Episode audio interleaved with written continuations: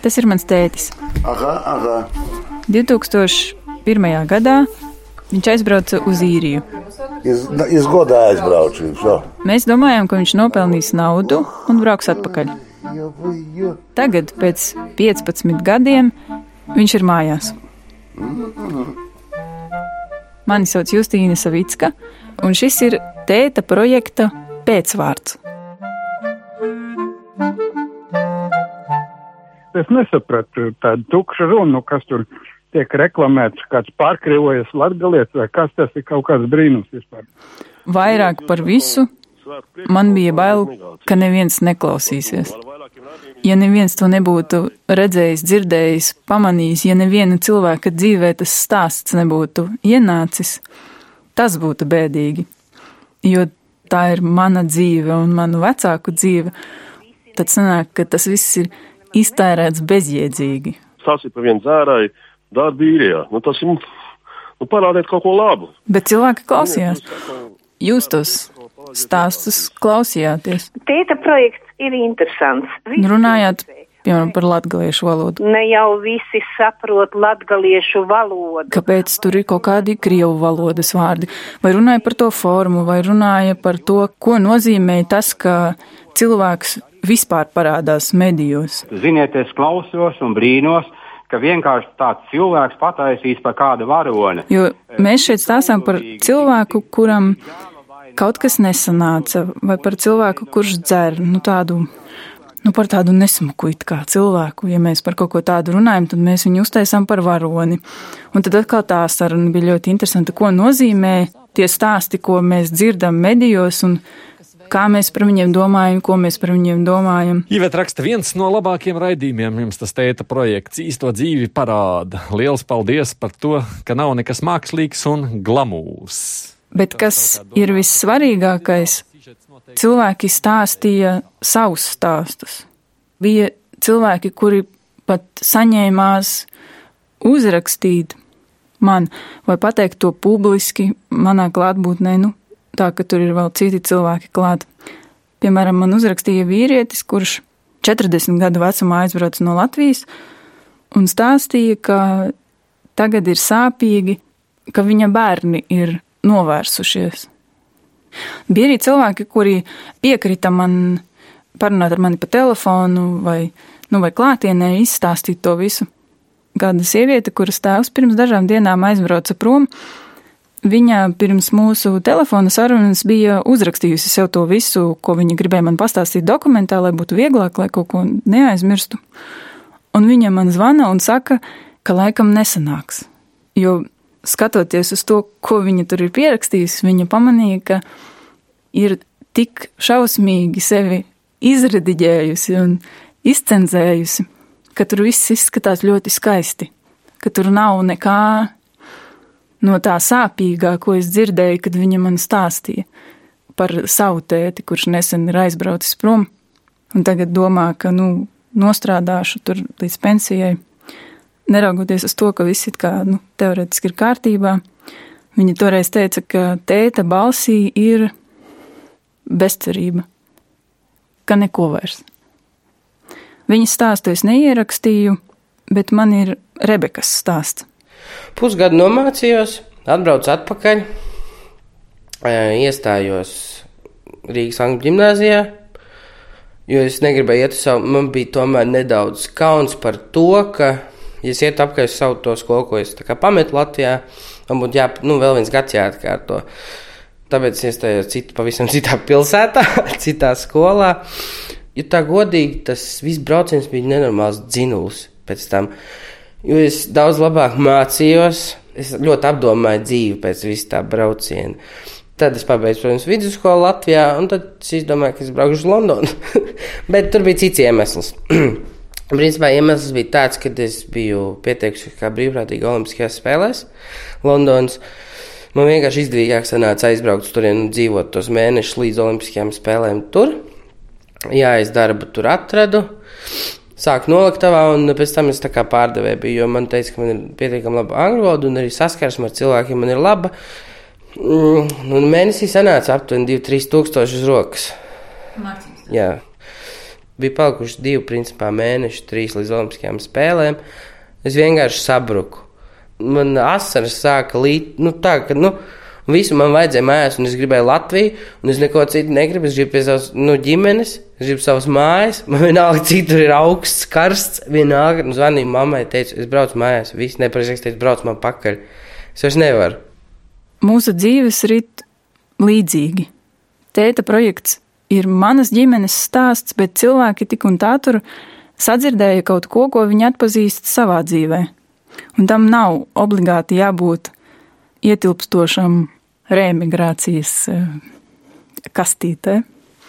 Tad, kad cilvēki dzirdēja stāstu par manu tēti, vai kad es kaut kādos publiskos pasākumos stāstīju par to, cilvēki kaut kā ļoti ātri un viegli atvērās, ļoti ātri un viegli atsaucās.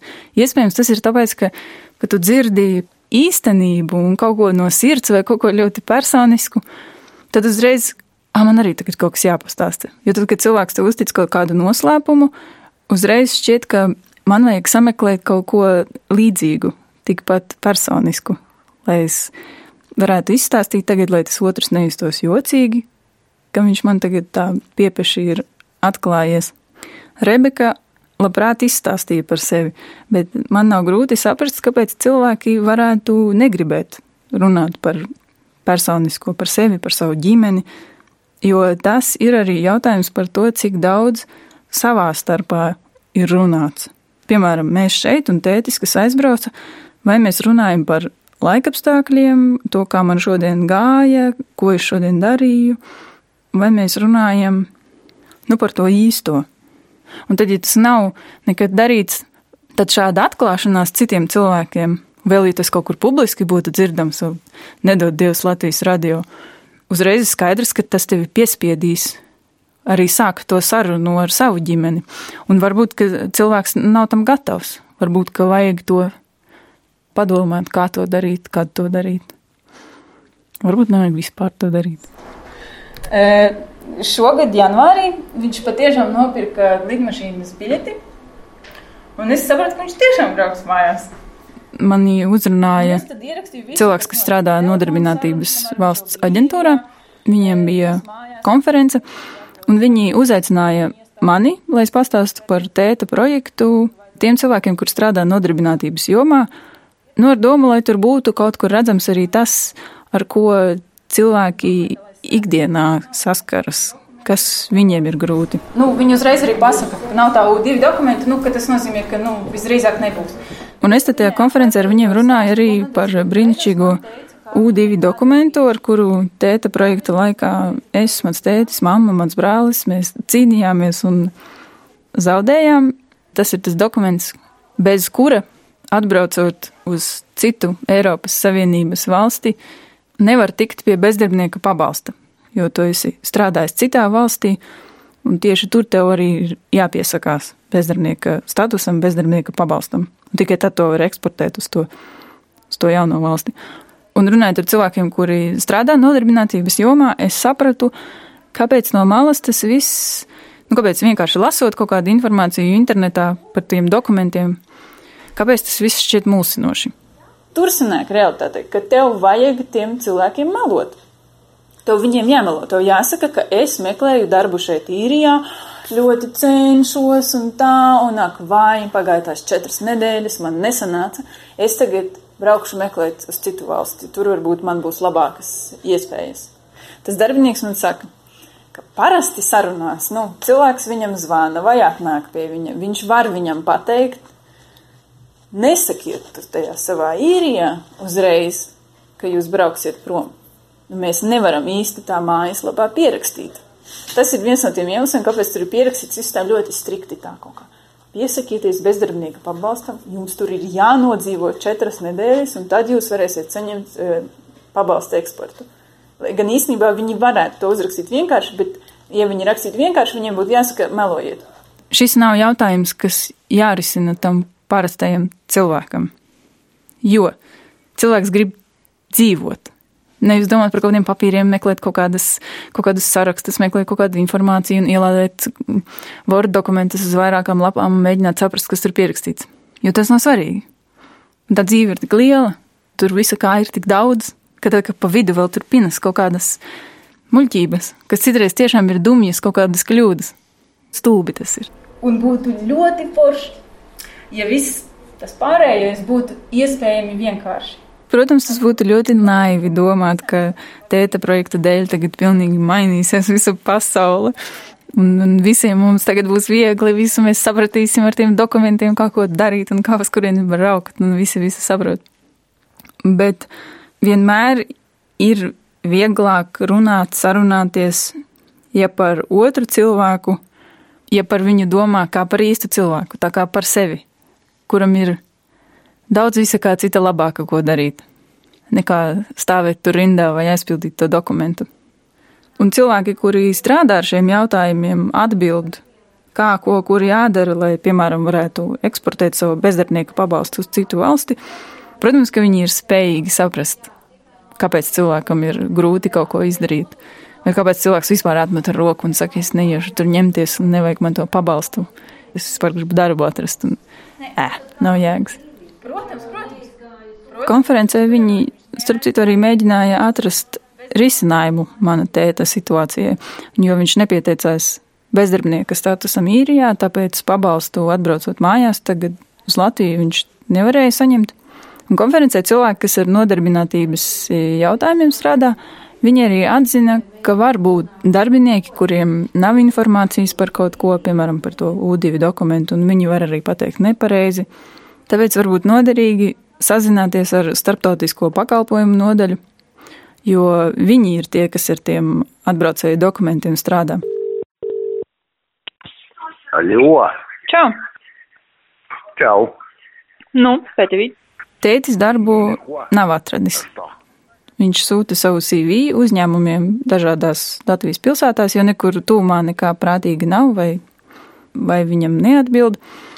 Nesen aizsūtīja uz Rīgu, kur viņam arī ir atbildējuši, kas ir forši, bet ir atkal ļoti jocīgi būtu ar to Rīgu, braukt strādāt uz Rīgu, jo kāda atšķirība?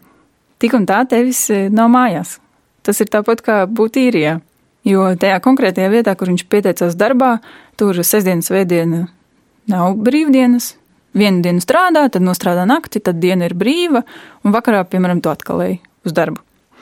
Un tad nu, šobrīd izskatās tā, vai nu sēdi bez darba mājās, vai brauc uz kādu tālāku pilsētu, dzīvo tur un strādā tur, un neesi mājās. Tirit, tirit, tirit. Lai gan iemesls, kāpēc tu atbrauc uz Latviju, ir būt mājās. Paparāca. Čista paparāca. Savus vecākus es pārtraucu ierakstīt, tad, kad tēta projekts beidzās, jo tas bija tas stāsts, ko, ko es varēju un gribēju izstāstīt. Tāpēc šajā pēcvārdā nav jaunu ierakstu. Bet es tik un tā gribēju paprasīt mammai, kāda viņai ir sajūta, kad viņai kāds pienāk uz ielas klāt vai kādā publiskā pasākumā. Bija viena reize, kad es redzēju, kā tas notiek. Tas cilvēks ar mani nerunāja. Varbūt nepazīst, protams, bet runāja ar mammu.